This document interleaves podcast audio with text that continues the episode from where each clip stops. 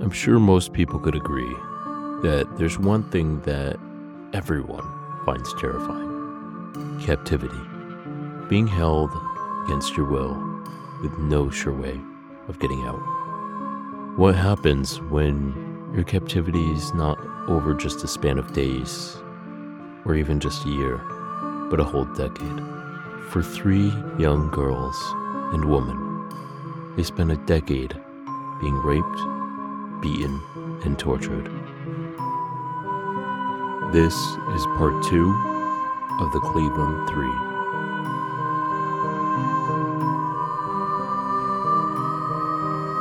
Hey, everybody, this is Noah, and you are listening to the Eerie Podcast. I just want to let you guys know that I am a little bit sick. I kind of started to get sick on Saturday, and then today, Sunday, hmm. gosh, I am feeling like absolute crap. I'm hoping I'll feel better tomorrow so I can work, but I apologize for the sniffles you might hear. I will try and edit them out and I'm sorry I sound like I'm sorry I sound so nasally. I am trying to I literally have to blow my nose every 10 minutes. It's so bad my nose is so raw, but I want to make sure to get this episode out cuz I don't want you guys to have to wait. I am going to say that it's going to be a three-parter at the least. There's just so much info and I want to make sure to share it and it's it's so I can be as detailed as possible, but also because out of respect to the victims and they wrote about these experiences so that they could share them, and I want to make sure to at least utilize whatever information I can. This episode is going to dive right into the dark stuff. Sexual violence is going to be very prominent in this one, especially even more so than the last one. So I apologize ahead of time, and if you need to skip this episode, we did just release a Ghost Stories episode. Sorry, my brain is a little foggy. But yeah. So feel free to go listen to that one if you want to skip this series. It's completely okay. But we're going to jump in right where we left off, where Michelle was in the basement and she was tied up or bound with chains, like rusty, gross chains, in this gross, dank basement. And before we left, she had a motorcycle helmet put over her head so she could have some semblance of sensory deprivation.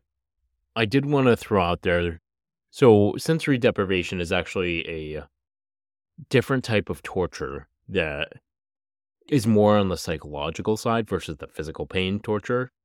This type of torture is complete sensory deprivation. For sensory deprivation torture, a person is isolated and held in a cell that deprives them of all senses and identity. The prisoner is put in a place where they're deprived of all color, like their cell will be either completely white or black. The use of sensory deprivation torture makes it so people can't hear any noises. Usually they will just have silence and maybe some smells will be in there, but typically they try to remove smells, any sort of sensory that you can sense that you could have of where you are or what you are, what you're in, is usually taken away. So for Michelle Knight, this helmet caused some sort of sensory deprivation. She said when she was in this, she didn't know what time of day it was at all. Like she just didn't have any clue. Like her time sense of time disappeared and she became depersonalized and if you don't know what depersonalized is, it's a detachment within yourself regarding one's mind or body. And the world kind of becomes vague and dreamlike and less real. And nothing seems significant. But anyway, we'll get into that in a moment.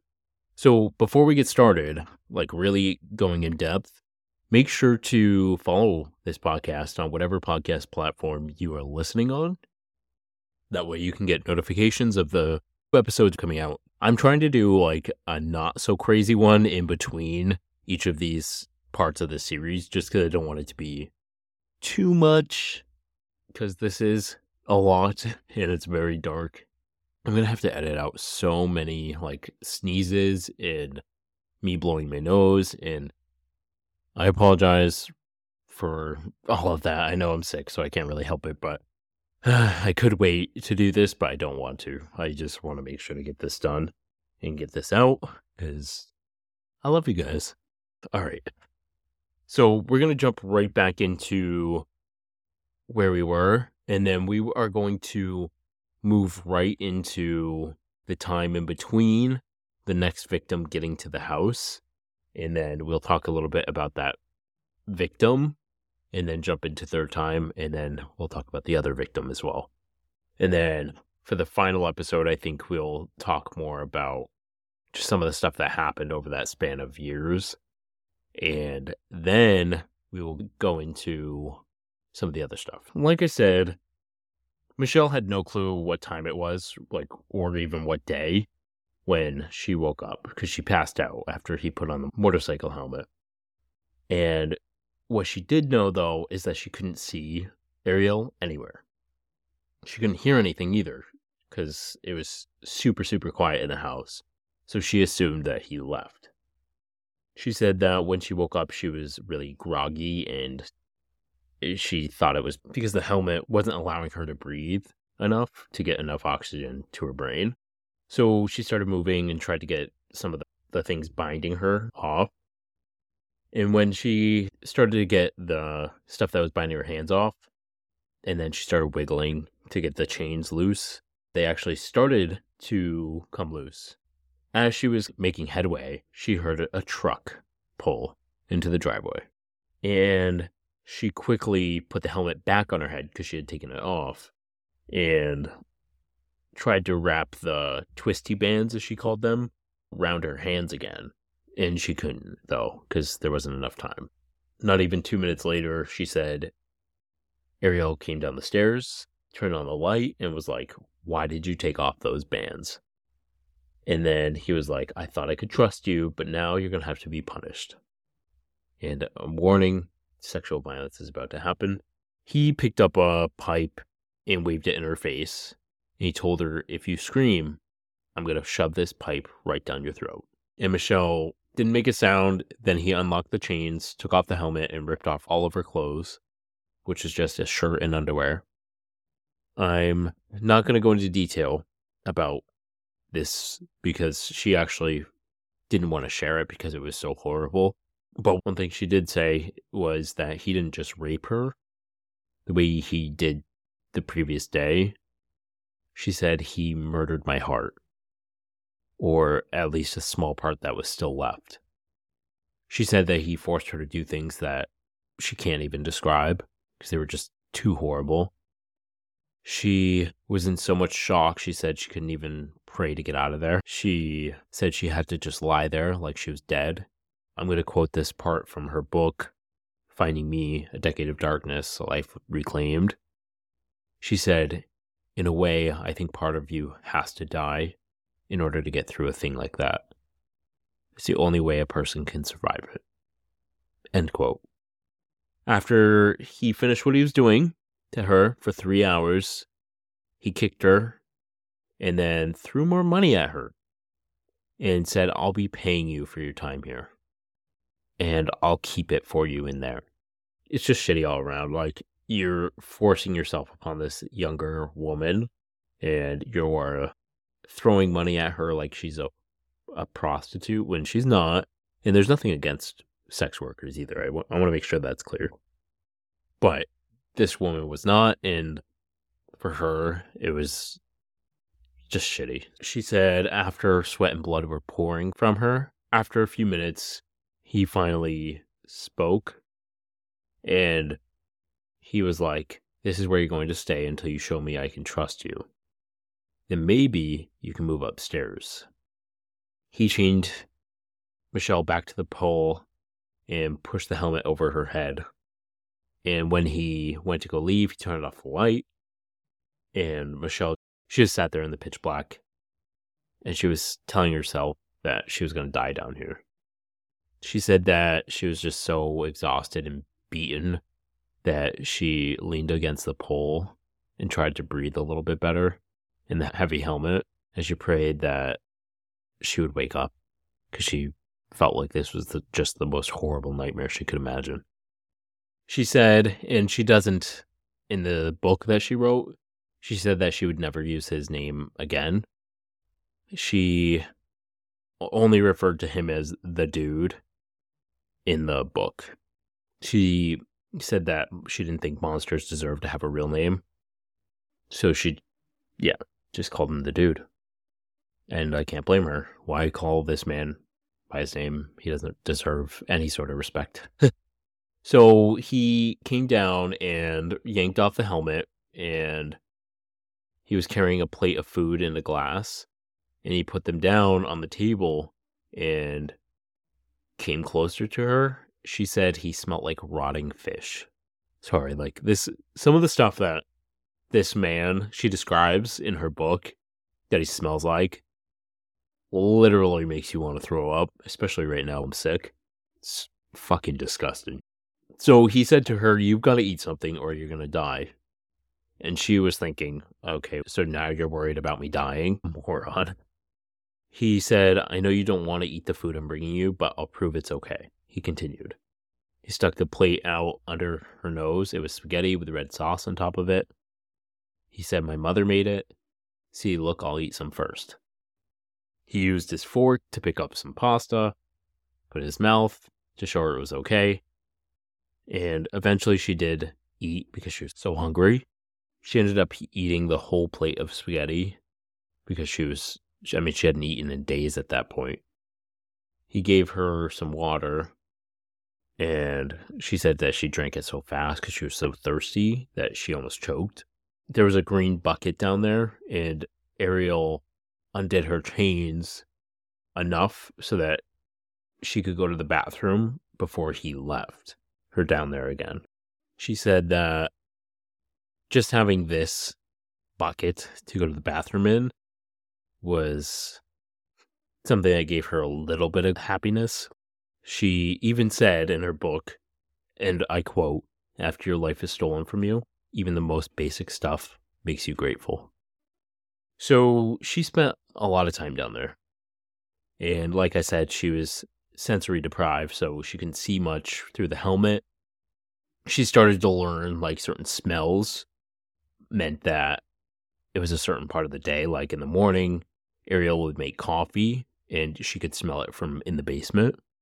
So that was how she could tell it was that certain part of the day. She said that Ariel always stank really bad so a lot of her meals on that after that point were an egg McMuffin from McDonald's and some orange juice. She said that some days that would be her only meal. Some days she would get a little bit more, but when he would come downstairs, he would be dressed sometimes in an outfit, like a uniform. It was a burgundy shirt, black pants, and black combat boots. This is when Michelle put two and two together and remembered that Emily had said that Ariel was a school bus driver, which is freaky to think about, in my opinion. Super weird. She said that he would come home from work most days and he would either be listening to music or listening to porn. Either way, it was really loud when he would. She said that when he would come downstairs, he would smell like beer, rum, weed, pretty much all those. Sometimes he would come down with his stuff hanging out, which is gross. Fucking disgusting, man. But she said that nighttime was when he always did the worst stuff to her. At the end of the day, whenever she heard his boots coming down the stairs, she tried to prepare herself for the next three or four hours of torture. Unfortunately, there's no way to prepare for that no matter how many times it happens to you. She said it was always just horrible. So on the weekends, she was given more food than just the McMuffin dried up pizza, spoiled beans, and hard white rice, or like warm, runny yogurt, or a stale taco. She said it was all disgusting, and I, I can't blame her. Usually, meals meant that she would be abused. So before she could even eat, he would take her over to a pile of dirty, disgusting smelling clothes and violate her. When this happened to her, she thought of a lot of stuff from her childhood that was good, like the taste of Arby's or roller skating, and also thought of music like the wheels on the bus go round and round. And she thought of Joey's smile and his cute button nose, she said. After he abused her almost every time, he would sit down and start talking trash to her. No one's looking for you. There's barely any flyers up around you, and nothing's been on the news. He was like, I can do whatever I want. He gives a crap. So Ariel not only was physically abusing her, but he was mentally abusing her as well and making her think that she was worthless and no one's looking for her and that she would never get out. She said that she tried to act like this stuff didn't hurt her, but it destroyed her. It broke her down even more so than she already was. That's even possible. He would like sometimes talk to her like he did that first day, like she was his girlfriend. Like one time he was drunk and he was like, I play guitar. My band is really good. And he would smile, so proud of himself. And she was internally just thinking, Do I look like I fucking care about your stupid band? One time, the guys in the band came over and he gave her a forewarning. He was like, If you make any sounds, that's it. You're done. So his friends came over while she was held captive in this basement. It's crazy. She said even if she wanted to scream, the music was way too loud when they came over, so it didn't even make sense to try. And those guys came over almost every Saturday. She said after a while she learned these routines and she could kind of tell what day days it were, was and she said it didn't really matter though what day it was because they all ended in the same horrible way. She said being in the dark all the time and by herself, she started to go a little bit crazy and started talking to her son as if he was there. She thought a lot about how she could get out and what she could do. She even tried using the helmet and hitting it to the pole that she was bound to so that she could see if the neighbors heard her and called 911, but obviously that didn't work. And she prayed a lot, like for hours and hours. She said it seemed like months that he kept her down in the basement. She tried to keep account of the days, but she ate so little that she lost a lot of weight and eventually Ariel had to start tightening them every single day so that so that she wouldn't get out. She never got to shower at any point while she was in the basement. She said when her period would come, he would throw napkins to her and she would try and use them as tampons, but it didn't really work. I'm not going to go into the rest of the details because this is getting a little a little hard to read. I think you guys can ascertain that if she hasn't been washed, there's a lot of disgusting stuff on her. Eventually, she was allowed to go upstairs she doesn't know when this happened, but so when he came to bring her upstairs, she was still half asleep and really scared or really surprised when he started unlocking the chains and told her, Yeah, you're going upstairs. She said she felt really queasy and had to hold onto the pole for balance after being unchained. She hadn't really been walking around for months at this point, or presumably months. So he gripped her arm, brought her upstairs, and she saw daylight for the first time after a long time. It burnt her eyes, she said. She said everything was blurry. She was really dizzy until her eyes got used to the light. She said it was warmer in the kitchen after the cold of the basement. So he brought her back to the pink room, and there was a bucket in there and a very long chain with a padlock was on the bed. He wrapped her up in the chain and then attached it to the radiator that was on the wall. And the chains were actually going through the wall, I think around some of the beams inside the wall. During one of these random after conversations, Ariel, and we don't need another reason to hate him, but this is another reason to hate him. he talked about how he hated black people, which you're already a predator and a creep. Fucking weird. He even talked about some of his life, like how he used to have a girlfriend after his wife left him, and how people had sexually abused him, how he loved to watch porn, and how he loved looking at blonde girls. He also said another fucking creepy thing that he wished he'd gotten to JonBenét Ramsey first. So fucking gross. JonBenét Ramsey, if you don't know, is a child that was murdered. Fucking disgusting, man. Just, oh, fucking creep. We're not going to jump too much into this. Um, I think you guys can ascertain what happens moving forward. But eventually, he started letting Michelle have some leeway, like going out in the backyard.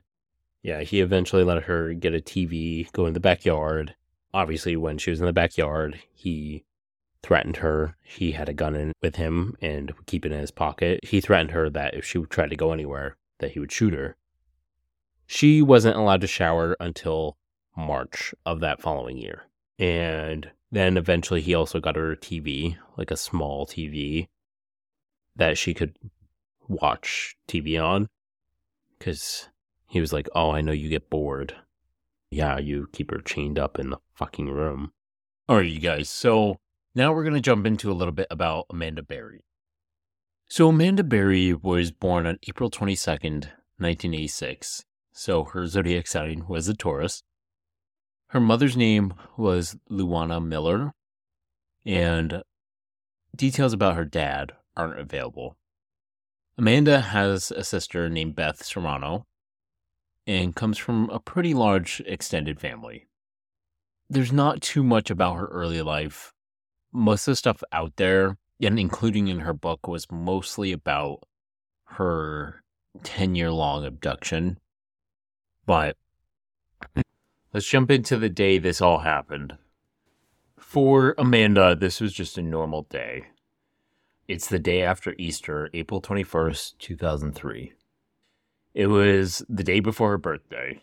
She got ready for work like she normally does. She put on her Burger King u- uniform, which she hated. It was a burgundy shirt, black jeans, and black sneakers. and she talks about talked about how she hated the nasty polyester pants that they wanted her to wear. So she's like, Yeah, no, I'm not wearing those. I'm going to wear some black jeans. Amanda was a neat and orderly girl. For instance, she always ironed her clothes. She was that person who put colors, like colored clothing together with the specific type of color and like the type and organized them from like light to dark. So she was like very anal, and I can actually relate to that. I organize my clothing similarly, so I get it. On the following day, she was turning 17. She was pretty excited because she was going to go out for her 17th birthday with her friends. She had some money that she had saved up, and it was hidden in her bra drawer. This day, she was thinking about calling out sick, wanted to just stay home, read magazines. She was a typical teenage girl during this time where she read Entertainment Weekly, People Magazine, Rolling Stone, stuff like that. Her job was a 10 minute walk, so she left her house like she normally does and goes in for a shift. So this day she was worried about getting there late, and she luckily arrived right at four, right on time. She hated the smell of french fries and burgers and really grease. She says in her book how she felt like it never came off her clothing and it never came off her herself. So she felt like she always smelled like grease, which I don't know. If you've worked in fast food, which I did when I was like young teenager, it's not fun. And it's true. Everything's greasy and gross. It's not fun for those people who do like it, like working in that environment, it takes a lot of pluck, and I applaud you. I, I mean, I could handle it, but, and I did it for years and years, but I, I could not do it now. I just don't have the energy. Fast food is a very difficult job. You have to deal with a bunch of people just being assholes all the time. You have to deal with gross food sometimes. And usually, I don't know about you, but for any of the places that I worked, after I left that job, I absolutely cannot eat or drink anything from any of those places. No thanks. but yeah. So she got to work and put her stuff away, put on her headset, and was like, Welcome to Burger King. May I take your order? She said the day went by really slow. Typically, a Monday would be fast for her, but it was the day after Easter, so it was dead. That day, on her break, she called her boyfriend DJ to see if he would pick her up. He didn't answer. So she called him again in a few minutes. He still didn't answer. She really wanted to see him that night so that she, it was before her birthday. They were dating about a month. And she said she really liked him. He was a sweetheart. He opened doors for her. And she actually met him while she was working at that Burger King. After she finished her shift later, she was going to call her mom and Beth, who's her sister, to get a ride, but none of them were answering their phone, so they're probably still at work. It was 7:30 and still light outside, so she just started walking. As she was walking, her phone rang, and her sister Beth said she's getting out of work now, and Amanda tells her the same thing. Hey, yeah, I just left. I'm walking. And her sister Beth was like, Yeah, we can come get you. What time should I pick you up? And Amanda was like, No, I'm good. I'm already walking. It's fine. So as she's discussing the guys she is dating, she saw an old maroon van blocking the sidewalk ahead. There was a gentleman pulled into a driveway, which is why he was blocking the sidewalk. She walked in front of the van to get by, and she was still on the phone, not paying much attention and she looked and noticed that the girl in the passenger seat looked familiar. And she was pretty sure that the girl used to work at Burger King. And the guy in the driver's seat was like looking at Amanda as she walked by, smiling. And Amanda smiles back and keeps walking. Just a minute later, as she kept walking, a van pulled up to her, and the gentleman rolled down his window, asked her if she needed a ride home. She said she had seen him before. She didn't really know where. At this point, she was only like five minute walk home. She was already halfway there. She was still on the phone with Beth, and Amanda nods yes to him because he looked familiar. So he lets her in, and Amanda says, Beth, I gotta go because I'm getting a ride. As he's driving away, Amanda notices that the girl is no longer in the van the girl is gone. So Amanda asks, Where's your daughter? She was like, Oh shit, I'm alone in this car with this dude. he completely ignored her and was just like, So you work at Burger King? And then talked about his son working at Bur- Burger King. And then talked about his daughter, Angie. She knew both of them, they had gone to school together. Amanda asks how his daughter's doing. They have pretty nice conversation. But then he asked, Do you want to go see Angie? Because she apparently hadn't seen Angie in a long time. And he's like, Yeah, she's at the house. Would you like to go see her? And Amanda was like, Yeah, I haven't seen her in a long while. So why not? And she has her cell phone with her. She bought it from someone at work, I guess. And she said that he commented on how it's a nice phone. So they got to his house and he commented on her phone and asked to see it, to play around with it, check it out. It's pretty cool. And he says, Angie's inside. Let's go see her. Just like with Michelle Knight, they went in. Amanda noticed how disgusting the place was. He brought her up to the white room and then to the pink room through there. And the weird part is when Amanda was walking up here, she peeked through the door, like the keyhole, in the room that Michelle was in. And he said, Oh, yeah, that's my roommate. Yeah, roommate. Guys, this is where it's going to get fucking horrible. And I apologize. Hate this part. So they walk into the rooms. Suddenly, he shuts the door and blocks it. She's like, What are you doing? He's like, Pull down your pants. She says, No. And she wants to go home. I think we, we know where we're going here, but he does his thing. He doesn't assault her fully just yet.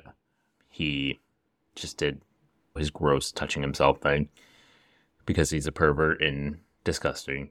She comments that he's about five foot seven, stocky, has a beer belly, receding hairline, dark eyes, and brown hair. She said she would have never even looked at him if it wasn't for this. He again asked her to pull down her pants. She said that he got really scary, like his voice changed, his eyes turned completely black, his mannerism. She started crying and pulled down her pants and then came to the realization that she made a mistake, which you couldn't have known, Amanda. None of these victims could have known. Master manipulators, guys. Fucking crazy master manipulators. That's what a lot of these freaks are. I hate this gentleman. I, I apologize for all the commentary, but I despise rapists so much. I think they're just the scum of the planet. Like, not only that, I mean, I despise killers too, but especially people who kill kids. But like this, this guy is just another fucking story. He's just so disgusting. Okay, and I'll go more into that later too. She kept asking him to take her home, and he even says, I'm going to take you home now after he's all set, which to me is so fucked up. She is okay, good. Okay, take me home. They start towards the door, then he like stopped and was like, actually, turn around, get on the bed, and take your pants down. She screams and says, If you don't take me home, I'm going to call the police. Then she realizes she can't call anybody because he still has her phone. And she starts screaming, Help me. And she's at this point, she thinks this other person there is his roommate. So she like is wondering why this girl isn't coming to help her. She runs into the bigger bedroom and tries to open the door to the hallway, but there's no knob because this guy is a freaking creep. Then she looks at the door next to it and goes to it, opens it, and realizes it's a closet. Obviously, she's cornered and it's fight or flight. And she's a tiny girl, yet again, not as short as Michelle Knight, but still pretty tiny. He was about 50 pounds heavier than her. And this is when he violated her. And she said that it hurt so bad. Ugh. She said that it hurt so bad. And then after he's all set, he's like, I'm going to take you home now, but you have to be quiet. She said she knew he was lying. There's no way. He's not going to take her home. Why would he? He tapes her mouth and tells her not to scream until he gets her home. And then he duct tapes her mouth from ear to ear and slams her wrists together and tapes them too, and then does the same to her ankles. He then put the motorcycle helmet on her, and she says she could see out of the visor up until her tears got so bad that it made everything inside foggy. And then he says, Don't worry, I'm just doing this so I can carry you to the van and take you home.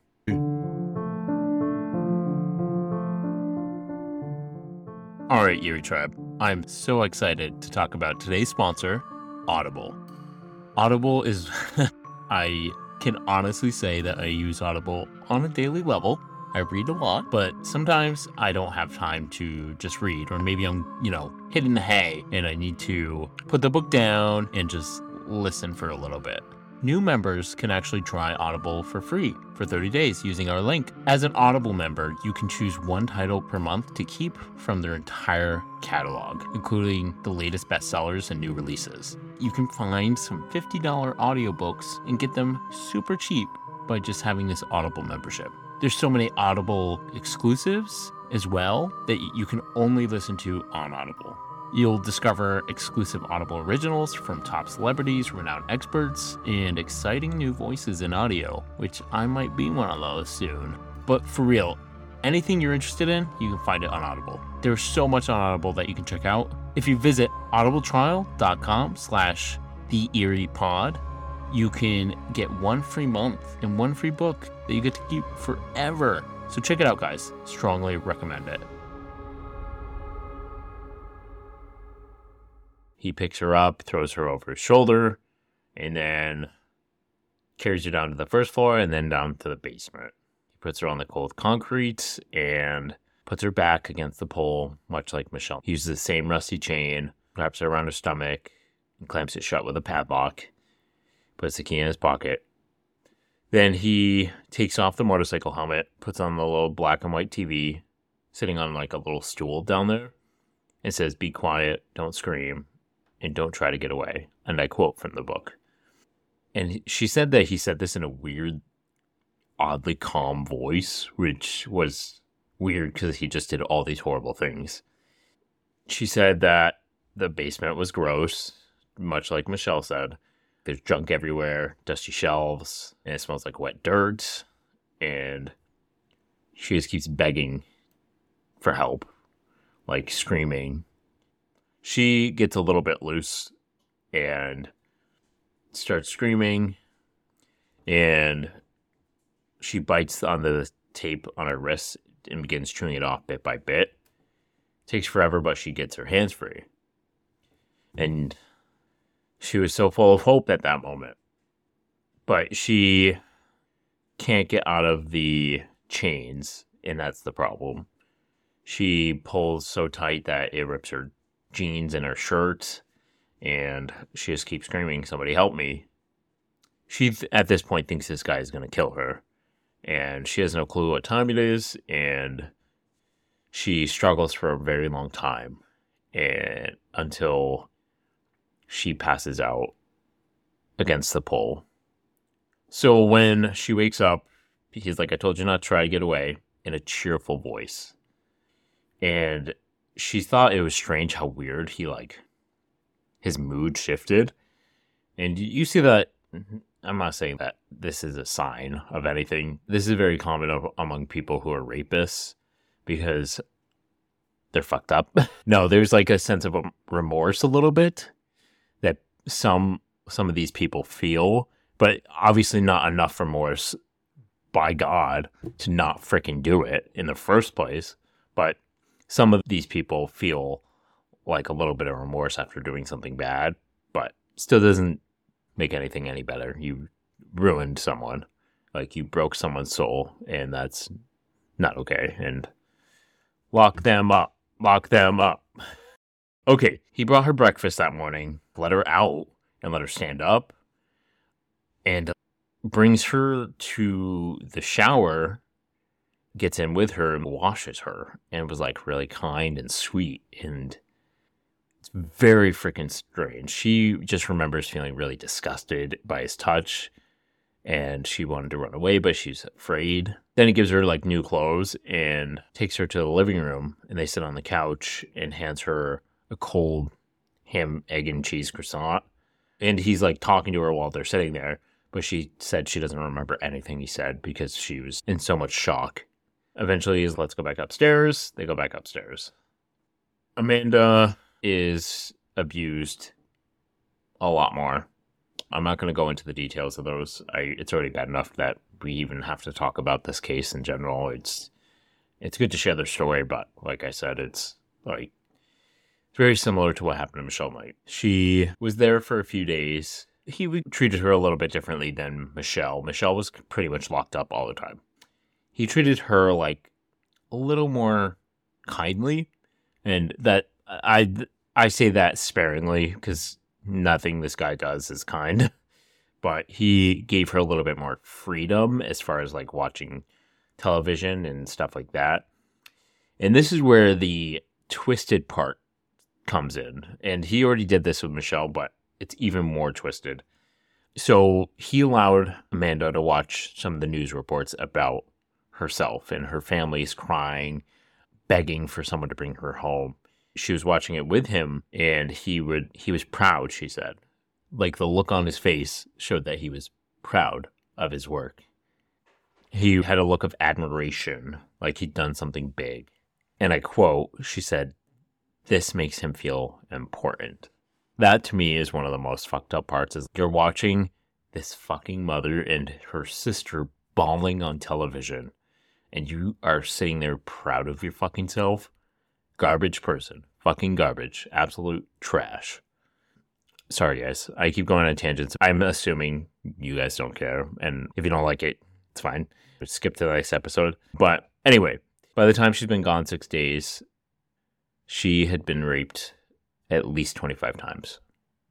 He would make random comments to her and slobber all over her face and tell her that, and I quote, and this is gross, I'm sorry, but it just shows you how like immature and how much he felt like he owned these girls, but he was like, these boobs are mine. Eventually, she told him that she would like something to write on, and he asked if she wanted a journal. She said yes. So he brought her one. He said, You can write what you want, but don't write any names.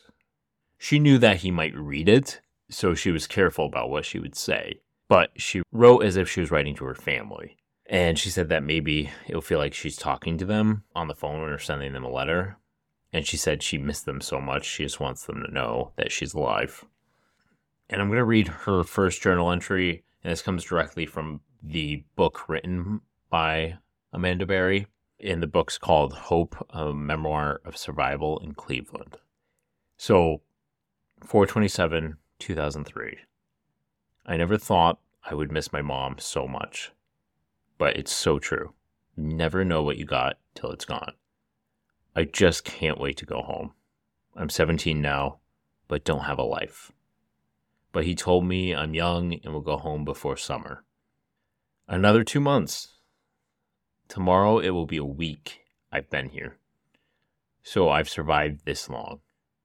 I'll just try not to think about it, but it's hard. I saw mom and Beth crying on TV. My mom said, Mandy, I love you. And I started bawling. I love you, mom. See you soon. Love Amanda. She said that writing helped her kind of feel a little bit better, like it was she was getting out obviously didn't fix her situation, but Amanda said that she heard an Eminem song, and she was a big fan of Eminem, by the way.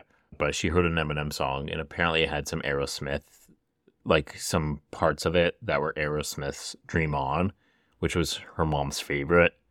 She said she would listen to it and get lost in the music, and it took her back home for a few minutes. She said she wasn't always the best daughter, and she would argue about stupid stuff we all did. but she said when she gets out of there, she wouldn't do that anymore. Amanda went on to say that he controls what she eats, what she sees, what she hears, but he cannot control what she thinks. So she's going to take her mind somewhere else when he climbs onto her. She continued to see like pictures of herself on the news.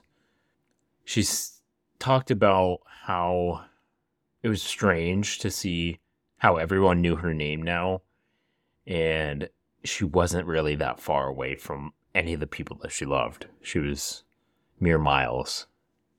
And she kept thinking about how didn't someone see me get into this van?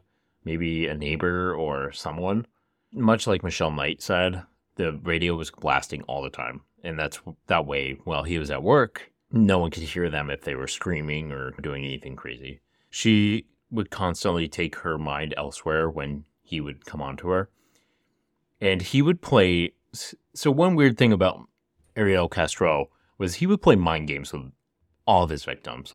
He used not only torture tactics, but he like severely fucked with their heads to the point where he came in one day, and this was in the first few months of Amanda being there, and said, with her cell phone because he still had her cell phone in hand, which I'm going to throw out an opinion in a moment, but let's continue this part.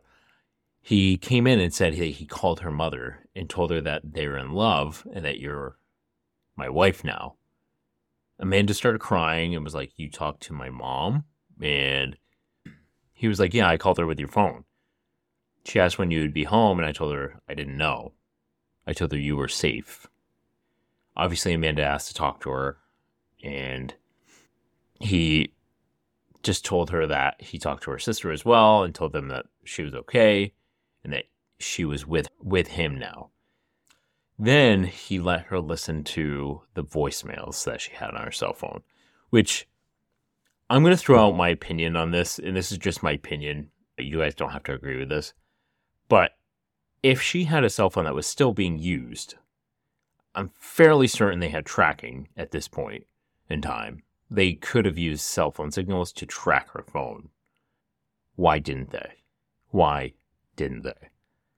Because these girls would have faced a shit ton less torture over years and years if they had done that. I don't know. That's my opinion. I just feel like it's insane to me that they didn't check that. Obviously, her cell phone's still receiving voicemails. And if he turns it on just once, doesn't that ping? I'm not like an expert on cell phone signals and how the police track that kind of stuff, but I'm fairly certain they could have. Anywho, she listens to her friends' voicemails, voicemails from her niece, Mariah, just saying, please come home. And then one was even, which one is your house? I'm trying to find it for your birthday party. And she just begs him to call them so that she can tell them that she's alive. He tells her to write to them, which for him was just a tactic to make it so people stop looking for her. But he he says there but there are rules. You have to tell them that you ran away, you left on your own, and that you're okay, so they shouldn't worry about you. Amanda obviously was like, No, I'm not gonna do that. I'll never tell my family that I ran away. That would hurt them. She was like, I'd rather have them wondering what happened to me than think I would leave them. And he was like, Okay.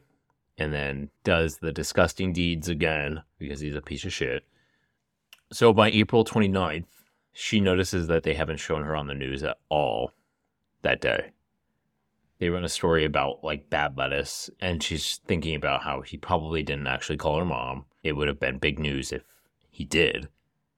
She saw a news report at the same time which we will cover this story about elizabeth smart. We'll cover this later on because we're going to jump into some murder stories after this she talks about elizabeth smart who was a girl in utah who got kidnapped and when she got out she talked about how the guy who kept her was like, "Oh yeah, this is my wife," and Ariel would call Amanda his temporary wife, which is freaky to me. But he would do things like tell her that, "Oh yeah, we're gonna sleep next to each other tonight," and treat her like she was his girlfriend. It seemed to like just completely leave his mind that he's holding these girls captive. He was delusional, really. So May 1st comes around and Ariel has Amanda come and help clean a room. And that room actually is where Michelle Knight is sleeping and staying. Or, well, sleeping and staying. Where Michelle Knight's being held captive. She said that when she walked up to the door with him, that this was the first time she noticed that the door was locked from the outside. And that's when she was like, oh, so she's also a captive. When Amanda steps inside and sees Michelle, they just look at each other and they can't she can't read Michelle's expression or even tell be able to tell what she's thinking. She said Michelle seemed like she was dazed. Amanda said she couldn't tell if Michelle was chained like she was. Amanda said that Michelle looked tiny but older. Ariel just said, This is my roommate. And then he pointedly does not tell Amanda Michelle's name but he introduces Amanda and said, This is Amanda to Michelle. They both say hi, and that's all they say. Then he orders Amanda to pick up the trash. They clean up the room, and that's that. So now we're going to jump a little bit into like the perspective from Michelle's side when Amanda first arrived. So Michelle noticed that there is another girl missing on TV on April 21st.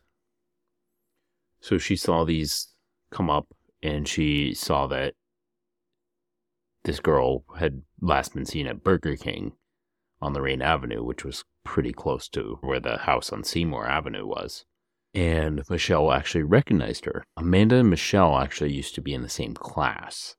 And the only reason for that was because Michelle was so behind that they ended up in a lot of the same classes. So right away, Michelle had a bad feeling. She was like, oh no. And she was like, the dude, which was her nickname for him, must have kidnapped this girl. He would constantly tell Michelle that once he gets two more girls, he'll let Michelle go. Ariel also always talked about liking bl- young and blonde girls, and he was talking always talking about like how he liked Britney Spears and Christina Aguilera. So she kept listening for sounds in the house, and three or four weeks went by, and then all of a sudden, music started blasting all the time and more than usual. It sounded like it was coming from the basement, not from his room. She assumed he must have Amanda locked in the basement, the same way he did with Michelle at the beginning. She figured that he just didn't want her to hear him or to hear Amanda screaming in the basement. Then one afternoon, the dude came up to her room, sat on the mattress, and was like, I want to introduce you to someone I brung into the house. Michelle was quiet. She was so furious. She was so mad. She was like another girl another girl is going through what I just went through. She thought, well, he couldn't be satisfied with ruining just one girl's life. He had to ruin more people's lives. So, Michelle was so furious that she was like, I'm just going to confront him about it. No matter how mad he gets, she was like, You don't have to tell me her name. I already know it's Amanda. He apparently stared at her, surprised, and he was like, How do you know? Michelle was like, I saw her on TV. I used to go to school with her. I'm not silly. I know what you did. He got real quiet and said, It's not Amanda, and then got up and left. So the next day, he moved Amanda upstairs and moved Michelle back to the pink room. He locked her back in there. After she was in there, he took away her TV and was like, I'm going to give this to Amanda. He came back later that day and brought another TV an old tiny black and white one with the bunny ears, the one that was in the basement. He's like, You're going to use this TV from now on. She tried to turn up the volume even all the way, and she could barely hear anything, and was like, This doesn't work. He just shrugged at Michelle and left the room. The next day, he took her out of the chains and left the room again. And a minute later, he came back in the room with Amanda. So, this is why Amanda couldn't tell if Michelle was chained like Amanda was. So when she came in, um, Michelle pulled the sheet over her naked body, and he was like, She's got the same thing you got. This is my brother's girlfriend. And Michelle was thinking, No, it's not. It's, don't be dumb.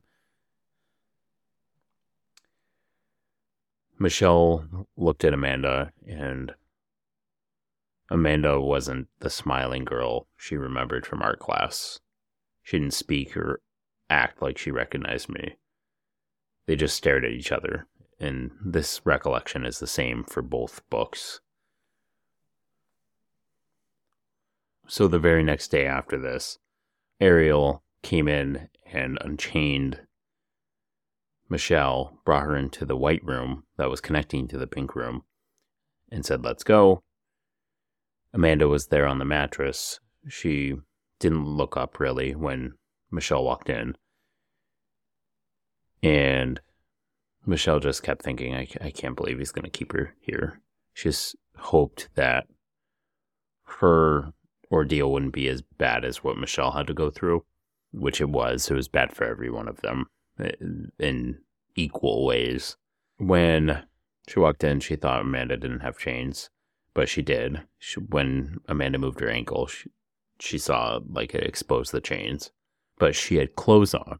Amanda had sweats and a t shirt, and Michelle was thinking, I wonder why she gets to wear clothes. And the color TV that he took away from Michelle was on the dresser near her bed. Ariel walked into the other room and left the two alone. And Michelle was like, I know who you are from school. You were in my art class. Amanda looked right into her face and said, I went to John Marshall High. And Michelle was like, So did I. Then Amanda asked, How old are you? And Michelle was like, I'm 22. And the odd thing is, Michelle's birthday is the day after Amanda's, so April 23rd.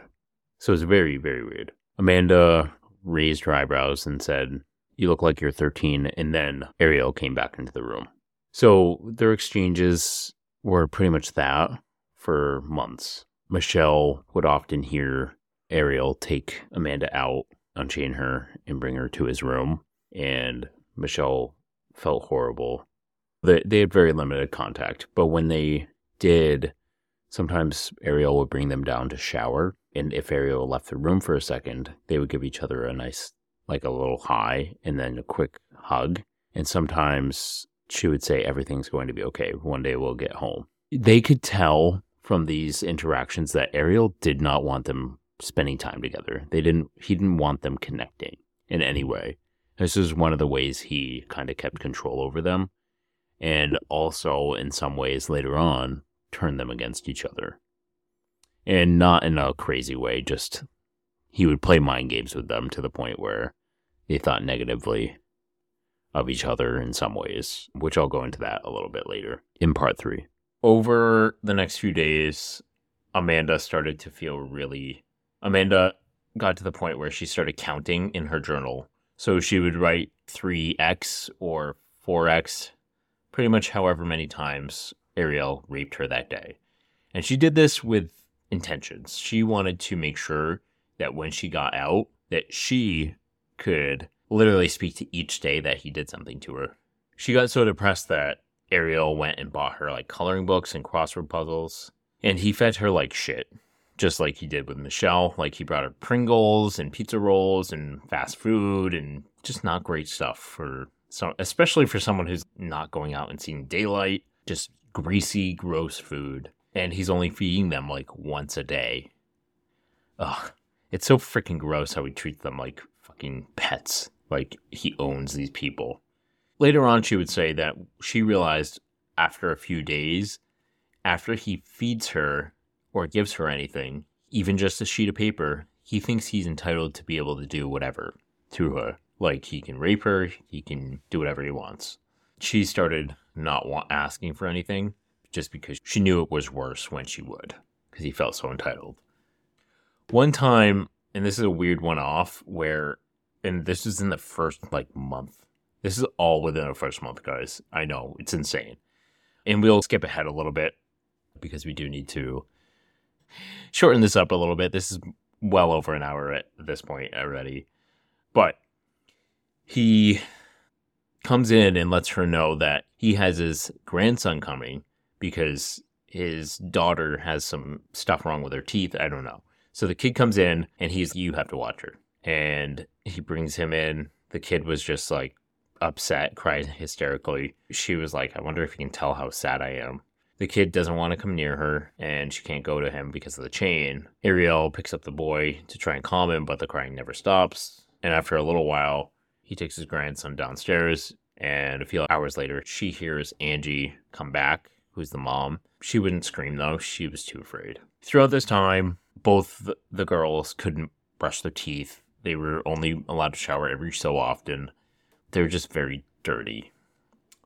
Amanda wrote journal entries the whole time, essentially, that she was captive.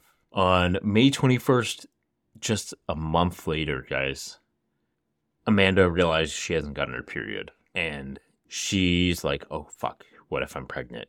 She's so depressed and she is constantly thinking about the girl in the other room, too. Like, she hasn't seen her or heard anything about her since the day she cleaned her room. She has no one to talk to but Ariel. This part broke my heart when I read it. She wrote, and I quote, I miss the feeling of rain on my face. Everything I used to think was a pain really wasn't. I even miss my mom hollering at me. He hasn't attacked me for two days in a row. That's never happened before. Maybe things will get better. All of this was happening for Amanda. Her family was working their butts off to try and find her. Amanda's mom and sister made calls to Amanda's friends. They called 911 almost immediately after Amanda didn't come home. Amanda's family was heartbroken. Much like Amanda regretting all the normal teenage stuff that she did, her mom also regretted a lot too. And this is the heartbreaking part. Her mom was like, ah, me and my daughter used to butt heads about like her having her music too loud, stuff like that her mom just felt completely regretful of those moments. And it's so funny because at the same exact time, these two were doing the same thing, like every single day, just thinking about all the regrets they had about the way they treated each other and things like that. So it's very heartbreaking. But they never gave up. Like they constantly went on the news. An investigation started pretty fast. People were interviewed, like Amanda's boyfriend, Amanda's mom and sister. They got some police hints, which actually did not help the investigation, like false hints about a white van, which was not the case. It was a maroon van that picked her up. And the other incorrect information was they said that someone witnessed her being picked up by a van full of guys, not just one older gentleman. So a lot of misinformation was given to the police, and unfortunately, that didn't help the investigation. But I will say that cell phone thing still bothers me. Anyway, the police interviewed people in Amanda's neighborhood, and the, this was a little bit bigger than Michelle Knight's because Michelle Knight had run away before and stuff like that. And there was an investigation for Michelle Knight's case, but it wasn't as broadcasted as this one. And the police, unfortunately, focused on the wrong people, like Amanda's boyfriend and this customer from the Burger King, 35 year old guy who liked to hang around girls, like younger girls. And because they heard white car, this actually got the cops' attention because her boyfriend had a white car. So a lot of just crap, honestly. As the police and stuff were focusing on all that, Amanda was sinking into a depression. And then eventually she was like, you know what? Life is giving me a test. I have to pass this. God would not give me anything I couldn't handle. I can do this. During the summer of that year, Ariel Castro was just a monster and did the little things to fuck with these girls. Like, for instance, when it was hot in the summer and Amanda asked for him to turn on a fan, he said, in a minute. And obviously, she didn't turn it on because it was across the room and she was chained up. So he would use like little things to control these girls as if he didn't already have all the freaking control in the world. But he would do things to torture them in like small ways like that. There was even one day when in June where he was talking about how he wanted to get another girl a third girl. And he even had a girl come over one day. And he was telling Amanda that he was going to let her go once he got another one. So he had this one 15 year old girl come over. And apparently they just hooked up, which is still fucking gross. No 40 year old man should be hooking up with any 15 year old girl. But apparently she was into it, he said. And they smoked weed and yeah but he didn't keep her. He didn't keep her captive because people saw her going into his house. So he just let her go. And Amanda believed him because if he was to have raped her, he wouldn't have let her go. Ariel was pissed because the girl stole his weed, which good on that girl, I guess. The guy should have everything taken from him. But so after a while, Amanda got so used to this that she stopped fighting because she knew if she fought, he actually enjoyed that more. So she just stopped fighting. She just laid there and took it. So she, yeah, she, she one night he's having a mental breakdown and was like, let me go home or kill me. She just screamed it. She just couldn't hold it in anymore. And he asked her if she wanted to die. And she was like, no, but I don't want to be here. She said, At least if I was dead, I could see my family from heaven. So he just looks at her and quietly says, Okay. Then he goes in the hallway, grabs an old vacuum cleaner, and wraps the cord from the vacuum cleaner around her neck and starts tightening it. She said she felt the cord squeezing tighter and tighter around her throat I'm sorry if I get a little emotional during this. This is just heartbreaking. She said she suddenly felt calm and she closed her eyes. She was ready to die. She said she starts to feel a release and there was no more pain. And of course, the cord suddenly goes loose and he throws it on the floor. He's, I'm not here to kill you. He's like, I don't want to kill you. This is just about my sexual problem. He storms out of the room and then she realizes after she's done rubbing her throat, because obviously her throat is pretty bruised from the cord, she was like, This man enjoys hurting women, and I want people to know it. I don't want him to get away with it. I need to outlast him. So Amanda was just fighting spirit. from this point on. Obviously, she got sad and upset and stuff like that.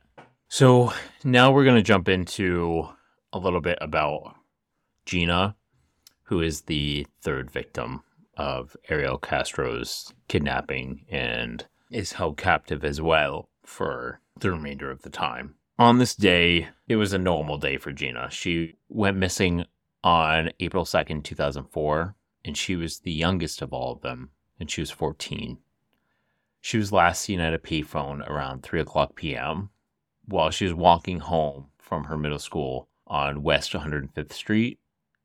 At the time, she was friends with Castro's daughter, Arlene, and shortly before Gina disappeared, she and Arlene had called Arlene's mother, Nilda, for permission to have a sleepover at Gina's house. Just so you know, Gina is just short for Georgina, but Nilda said no, and the two girls parted ways. Arlene was actually the last person to see Gina before she disappeared. Gina was under the impression that Ariel was picking her up to drop her off at home, and she trusted him because she was friends with his daughter, much like all these other girls. It's so fucked up.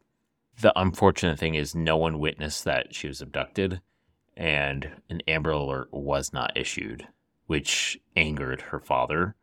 He actually went on to say that an Amber Alert should be issued for any missing child. It doesn't matter if they're abducted or if they run away like a child needs to be found.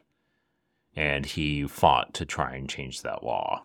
So I will go more into details on the next episode. This is already a very long episode, and I apologize, you guys, but I'm trying to get this all into three.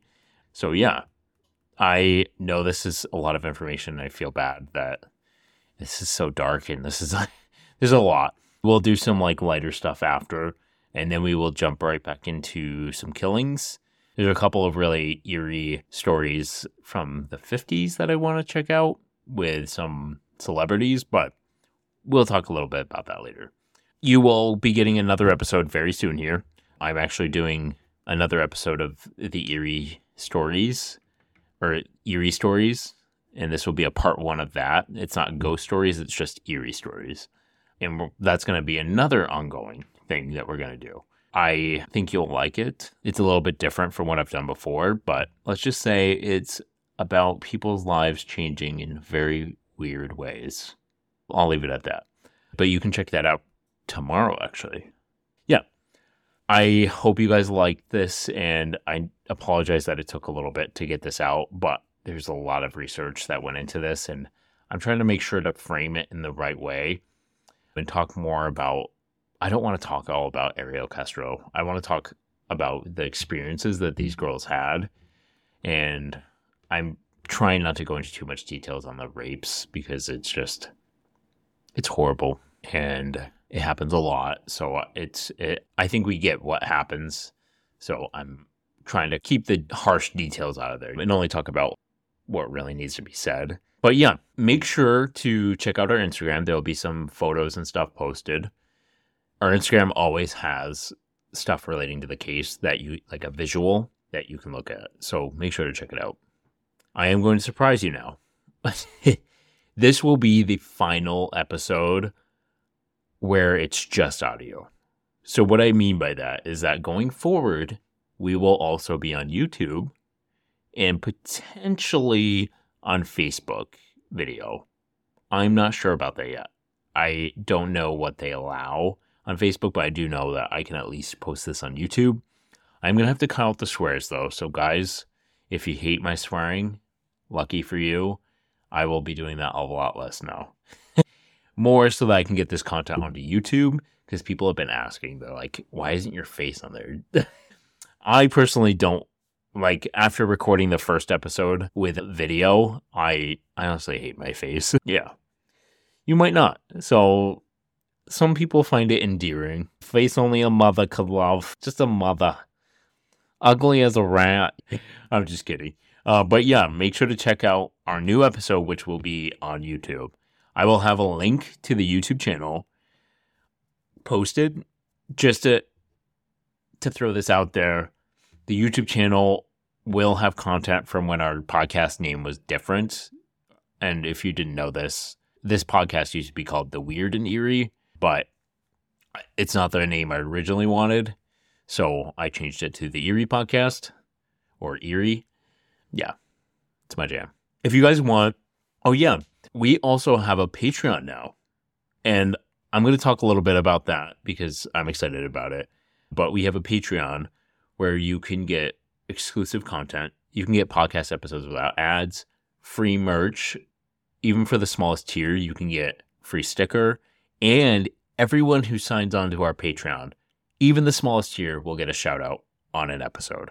So I'm going to start leaving room for that on the episodes. I want a way to recognize you guys, and I really want to be able to surprise you guys. I really appreciate everyone who's been listening. It means a lot to me. So I wanted a way to reward you guys too.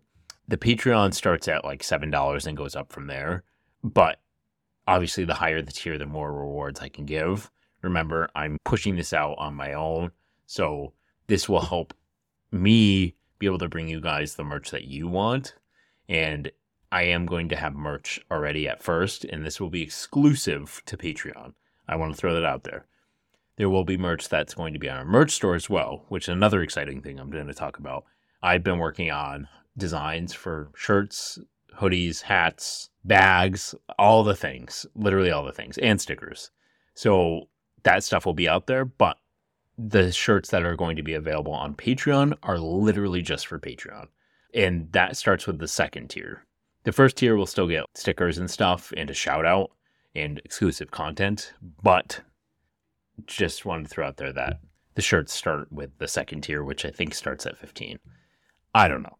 But this will help me get more merch out to you guys, get more episodes out to you guys, also help me make this podcast even better. And I appreciate everyone who's been listening. It's still crazy to me having so many people listen to my voice on a weekly basis. I appreciate the flexibility too, because I've, I, let's not lie, I haven't been exactly consistent with this because of all the shit that's been going on in my life. But you guys have stuck around, and I appreciate that so, so much. I can't elaborate how much I love doing this. it's literally the highlight of my week. Yeah. Patreon link will be in the description, and I will also share it on the Instagram by itself outside the podcast episodes. And I did share some of the designs that we have so far. The, the Patreon exclusive one isn't available to look at yet. I will have that on the Patreon very soon so you guys can look at it. But sign up, you will get free stickers, free stuff. Who doesn't love free stuff? Make sure to check out our website. Our website is theeeriepodcast.com. Our Instagram is instagram.com slash the Eerie Podcast. Facebook is the same, facebook.com slash the Eerie Podcast. And if you have a story that you want read on one of our ghost stories or eerie tales, eerie tales, eerie tales. Why did I say it like that, guys? I don't know. But if you want one of your stories read on our podcast, send it in to info at theeeriepodcast.com. All right. I think that's it. Yeah, make sure to check out our YouTube channel.